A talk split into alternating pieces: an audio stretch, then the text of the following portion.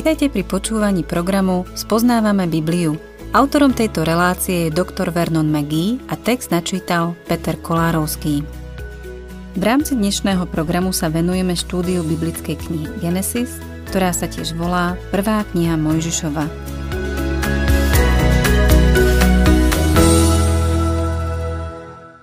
Milí poslucháči, potopa sa skončila.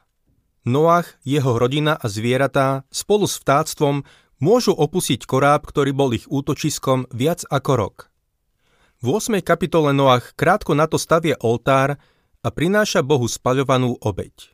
Pre Božiu chválu a ako znamenie vďačnosti a úcty. Noach sa ocitá v jedinečnej situácii. Stáva sa predchodcom všetkých budúcich generácií vrátane dnešného ľudstva – ako som v predchádzajúcej relácii spomenul, je pravda, že všetci pochádzame od Adama, ale ešte bližšie sme si príbuzní skrze Noacha. S ukončením potopy Boh otvoril cestu pre nový začiatok. Končí sa obdobie, kedy sa človek riadil len vlastným svedomím. Teraz má vládnuť sám sebe. Boh stanovuje pravidlá a požiadavky, aby boli rešpektované. Niečo z toho uvidíme v zmluve, ktorú Boh uzavrel s Noachom. Nezabúdajme na to, že keď Boh uzavrel zmluvu s Noachom, uzavrel ju aj s tebou a so mnou, pretože tak spravil s celým ľudstvom. Otvorme si knihu Genesis, 9. kapitolu, budem čítať prvý verš. Boh požehnal Noacha i jeho synov a povedal im Plodte sa, množte sa a naplňte zem. Slovo naplňte má na tomto mieste veľký význam, pretože vieme, že pred potopou existovala civilizácia a po potope má prísť ďalšia. Všimnime si, že prvá vec, ktorú Boh Noachovi povedal, bola plodte sa, množte sa a naplňte zem. Prvou radou úlohou bolo rozmnožiť ľudské pokolenie. Musíme si uvedomiť, že Boh dal tento príkaz za zvláštnych okolností. Dnes žijeme v dobe populačnej explózie a čelíme preľudneniu, ktoré je značne nebezpečné. Noach sa však nachádzal v jedinečnej situácii.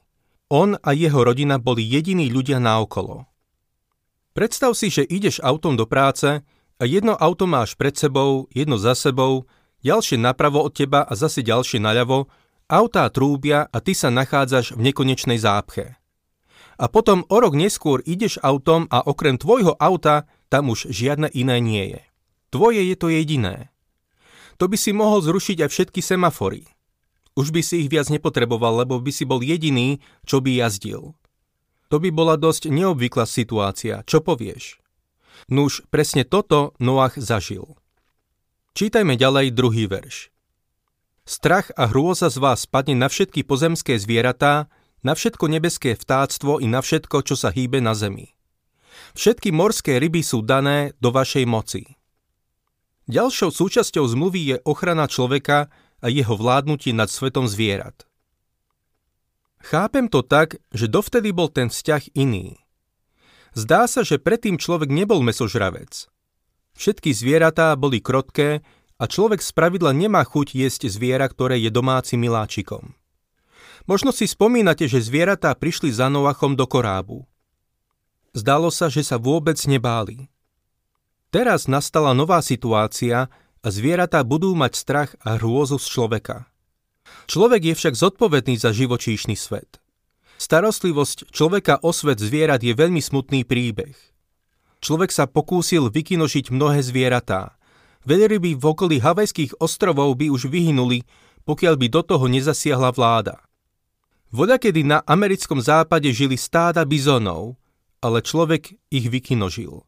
Dnes musíme zriadovať špeciálne útočiska na ochranu zvierat a vtákov. Je dobré, že to robíme. Zvieratá v Afrike sú vyhladené. Človek je mocný a brutálny tvor. Dnes musíme hľadať spôsoby, ako ochrániť zvieratá pred človekom. Pokračujeme tretím veršom. Všetko, čo sa hýbe a žije, budete mať za pokrm, všetko vám dávam, ako predtým zelené byliny. Boh dáva človeku nové ustanovenie ohľadne jedla. Pred potopou dal človeku jesť zelenej byliny a všetko, čo bolo rastlinného pôvodu. Teraz Noachovi hovorí, že môže jesť zvieratá.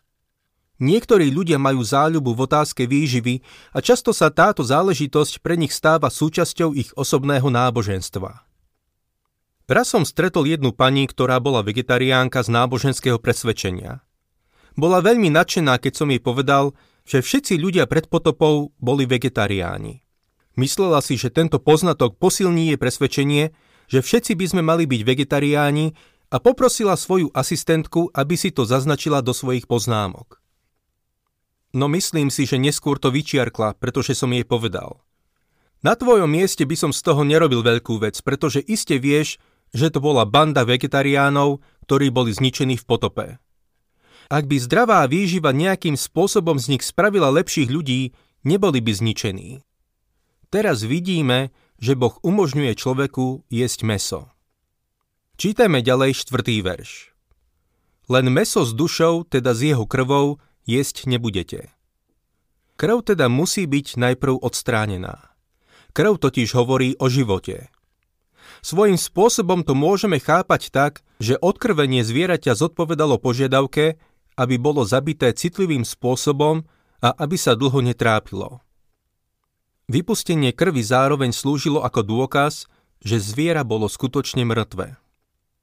Lebo za vašu krv budem brať na zodpovednosť každé zviera, za život človeka budem brať na zodpovednosť človeka, jeho brata. Toto je veľmi zaujímavý výrok a možno nedáva celkom zmysel nám, ktorí nežijeme v prostredí, kde sa nachádzajú zvieratá. Sú však zvieratá, s ktorými dokonca aj my prichádzame do styku. Napríklad hlodavce, ktoré sú nositeľmi besnoty alebo inej choroby, čo predstavuje pre človeka skutočné nebezpečenstvo. Piata a zároveň posledná časť tejto novej zmluvy je najúžasnejšia. Šiestý verš. Ak niekto preleje krv človeka, nech jeho krv preleje človek, lebo Boh utvoril človeka na Boží obraz. Boh tu formuluje princíp pre vládu a ochranu človeka. Jeho vláde dáva právo vykonávať trest smrti. Videli sme, že podľa tejto novej zmluvy má človek za úlohu naplniť zem a má takisto plniť správcovskú a ochranárskú úlohu voči zvieratám. Zároveň Boh dáva človeku nové ustanovenie, a to zákaz jesť meso s krvou. Nakoniec Boh dáva človeku princíp vlády, ktorý je základom trestu smrti. Musím povedať, že v dnešnej dobe sa čoraz viac odkláňame od Biblie. Hovoríme síce o sebe, že sme kresťanská krajina, ale už dávno nie sme biblicky orientovanou krajinou. Dnešná generácia takmer vôbec nepozná Božie slovo. V dôsledku toho sme sa v západnej civilizácii takmer úplne zbavili trestu smrti.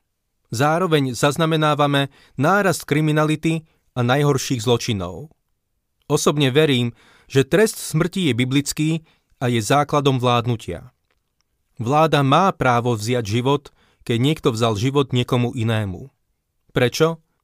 Myslím si, že z tohto textu je zrejmé, že Boh uviedol trest smrti pre ochranu ľudského života. Naše životy už nie sú bezpečné na uliciach a často ani v našich domovoch. Hoci by to mnohí úradníci popreli, jedným z dôvodov je náš postoj k trestu smrti. Ak by zločinec vedel, že keď vezme niekomu život, aj on príde o život, tak vám poviem, že by si to dvakrát rozmyslel, než by to spravil. Pokračujeme v našom texte s jedným veršom. Vy sa však plote a množte, rozmáhajte sa na zemi a množte sa na nej. Boh opakuje príkaz z prvého verša. Boh povedal Noáchovi a jeho synom, čo boli s ním. Uzatváram svoju zmluvu s vami i s vašim potomstvom. S vašim potomstvom to zahrňa celé ľudstvo. 9. a 10. verš. A so všetkými živými bytostiami, čo sú s vami, s vtáctvom, s dobytkom a so všetkou divou zverou, čo je s vami, so všetkým, čo vyšlo z korábu, so všetkou zverou zeme. Všetko Božie stvorenstvo je zahrnuté v tejto zmluve. Izaiáš predpovedá, že jedného dňa teliatko a levíča budú spolu a neublížia si. Pavol vo svojom liste Rimanom spomína, že všetko stvorenstvo až doteraz spoločne vzdychá a spoločne trpí pôrodné bolesti. Boh uzavrel túto zmluvu s Noachom a so všetkým stvorenstvom až do času, keď jeho kráľovstvo príde na zem. Platí to pre všetkých Noáchových potomkov, a všetko stvorenstvo. Čítajme ďalej 11. verš. Uzatváram s vami svoju zmluvu, že voda potopy už nezničí nejakého živého tvora a nebude už potopy, ktorá by zničila zem. Toto je Božie zasľúbenie. Boh už nikdy na zem nezošle potopu, aby ju zničil. Na budúce bude jeho súd nad zemou ohňom. Čítame o tom v 3. kapitole 2. listu Petra.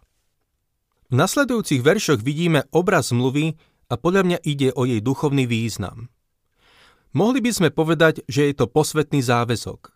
K zasľúbeniu Boh pridáva aj viditeľné znamenie.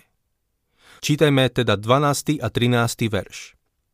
Toto je znamením zmluvy, ktorú uzatvára medzi mnou a vami a všetkými živými tvormi, čo sú s vami, pre všetky budúce pokolenia. Svoju dúhu som položil na oblak, aby bola znamením zmluvy medzi mnou a zemou. Dúha je viac menej posvetný symbol, čiže znamením zmluvy. 14. až 16. verš. Kedykoľvek nahromadím mračná nad zemou, a na oblaku sa ukáže dúha, rozpomeniem sa na svoju zmluvu medzi mnou a vami a všetkými živými tvormi. Voda už nebude potopou na zničenie všetkých živých tvorov. Keď sa na oblaku ukáže dúha, pozriem na ňu a rozpomeniem sa na väčšnú zmluvu medzi Bohom a každým živým tvorom na zemi. Všimnime si Božie slová. Pozriem na ňu a rozpomeniem sa. Nepovedal, že keď ju my zbadáme. On, keď ju bude vidieť. Pozrie sa na ňu a bude pamätať na väčšnú zmluvu medzi ním a každým živým tvorom na zemi. To by malo byť pre nás povzbudením, kedykoľvek uvidíme dúhu. 17. verš Boh povedal Noachovi Toto je znamenie zmluvy, ktorú som ustanovil medzi mnou a každým živým tvorom na zemi. Túto zmluvu Boh neuzavrel len s Noachom, ale s každým živým tvorom na zemi. Dovolte mi ešte raz povedať, že dúhu môžeme označiť za posvetný záväzok, pretože zasľúbenie je spojené s viditeľným znamením. Medzi takéto viditeľné znamenia môžeme radiť aj slávnosť baránka, čiže paschy, medeného hada, Gideónovo rúno a v dnešnej dobe krst a večeru pánovu. Doktor Johann Peter Lange raz povedal Božie oko milosti a naše oko viery sa stretávajú v takomto viditeľnom znamení. To sa deje, keď sa človek zahľadí na dúhu. Viera sa drží zasľúbenia, ktoré prichádza spolu so znamením. Zasľúbenie a znamenie idú ruka v ruke. Boh dáva zasľúbenie a pripája k nemu znamenie. Dúha je Božou odpovedou na Noachov oltár so spaľovanou obeťou. Ako by Boh povedal, nezabudnem, budem na ňu hľadieť. Jeden môj priateľ sa raz cestou lietadlom dostal do búrky. Lietadlo vzlietlo vyššie ponad mračná a zažiarilo naň slnko. Zrazu zbadal dúhu, ktorá vytvárala úplný kruh. Myslím si, že tak ju Boh vidí, keď sa na ňu pozrie. Vo zvyšku tejto kapitoly nachádzame niečo, čo je veľkým sklamaním. Vynára sa tu otázka – keď Noach so svojou rodinou vyšiel po potope z korábu a všetci hriešnici boli mŕtvi, znamená to, že na zemi už nebol hriech? Pozrime sa a uvidíme. Genesis 9. kapitola, 18. verš. Noachovi synovia, ktorí vyšli z korábu, boli Šém, Chám a Jefet. Chám bol otcom Kanána.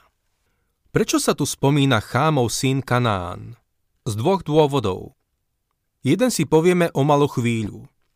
Ten druhý je, že keď sa tento ocek písma začias Možiša písal, Izraeliti putovali do krajiny Kanánčanov. Bolo pre nich zaiste povzbudením dozvidieť sa o Božom súde nad ľudom Kanánu.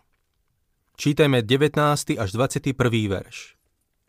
Títo traja boli Noachovi synovia a z nich sa rozšírilo ľudstvo po celej zemi.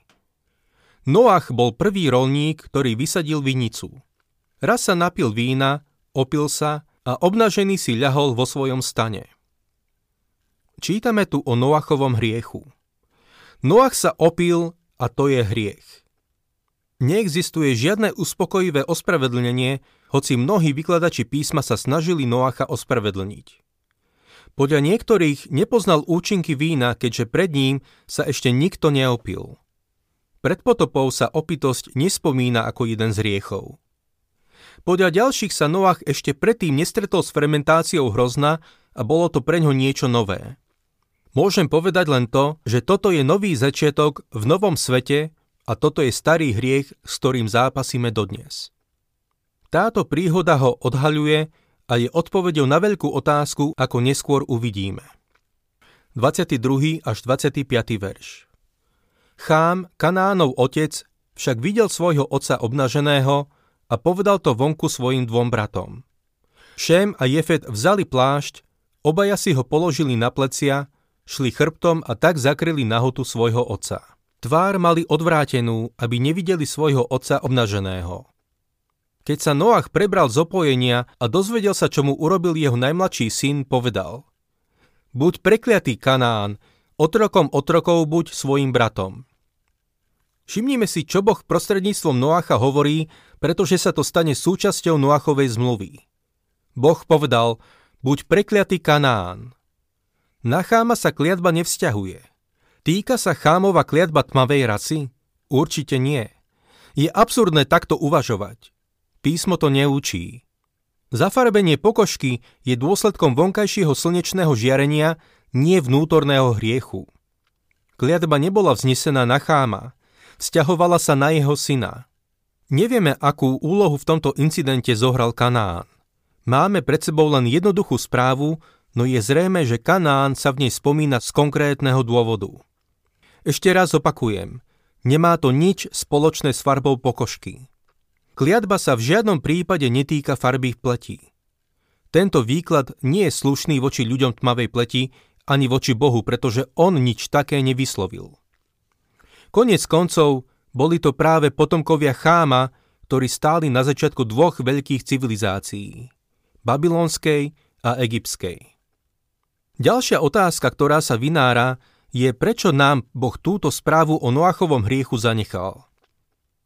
Človek by bežne takýto incident buď zamlčal, aby z neho spravil veľkého hrdinu, alebo by z toho spravil naopak oveľa horšiu vec. Ale Boh mal istý zámer, keď túto správu vložil do písma. Predovšetkým, ako som už naznačil, Boh týmto záznamom chcel povzbudiť Izraelitov, keď začias Mojžiša a Jozú vstupovali do kanánskej krajiny. Pripomenul im, že nad Kanánom vyhlásil kliatbu. K tomu si budeme musieť prečítať zvyšok starej zmluvy a ešte dejiny sveta, aby sme poznali naplnenie tohto rozsudku. Kanánčania zmysli z mapy sveta. Boh mal ďalší dôvod, prečo nám zanechal túto správu o Noachovom hriechu. V liste Rimanom 15. kapitole 4. verši čítame tieto slová. Veď čo bolo kedysi napísané, bolo napísané nám na poučenie, aby sme pretrpezlivosť a útechu s písem mali nádej. Boh nám túto správu zanechal preto, aby sme sa naučili niečo o slabosti tela. Pán Ježiš povedal, že duch je síce hotový alebo ochotný, ale telo slabé. A v liste Galatianom 2.16 je jasne napísané, že žiadne telo nebude ospravedlnené dodržiavaním zákona. Zo skutkov podľa zákona nebude nikto ospravedlnený. Takže Boh nám zanechal príbeh človeka, ktorý padol a odhalil nám tým slabosť tela. Nemá význam hľadať výhovorky, prečo sa Noach opil. Holým faktom je, že sa opil. Možno si kresťan a neopíjaš sa, no je možné, že ty ako aj ja do určitej miery podliehame slabosti tela. Potom rovnako ako Noach neprinášame Bohu radosť svojim životom. Je však dôležité, aby sme z tohto príbehu nevyvodzovali niečo, čo nie je pravda. Musíme si jasne uvedomiť, že Noach neprišiel o spasenie. Urobil hroznú vec, ktorá sa nedá nejako ospravedlniť. Bola to slabosť jeho tela, ale kvôli tomu neprišiel o záchranu. V 26. a 27. verši máme pokračovanie Noachových slov. Dodal – nech je zvelebený hospodín, Boh Šémov. Nech mu je Kanán otrokom. Kiež Boh dá, aby sa Jefed rozšíril a býval v Šémových stanoch. Kiež mu je Kanán otrokom. Ako som už spomenul, Izraeliti, ktorých Mojžiš viedol do kanánskej krajiny, boli potomkami Šéma. Na záver si ešte prečítajme 28. a 29. verš. Noach žil po potope ešte 350 rokov. Celý vek Noachovho života bol 950 rokov, potom umrel. Program Spoznávame Bibliu vysielame každý pracovný deň a relácie sú dostupné aj na internetovej stránke ttb.t2tvr.org. Ak sa vám program páči, chceli by ste nám nechať nejaký odkaz alebo by ste tento program radi odporúčili ďalším, navštívte facebookovú stránku Spoznávame Bibliu alebo nám napíšte na e-mailovú adresu spoznávame.bibliu zavináč gmail.com.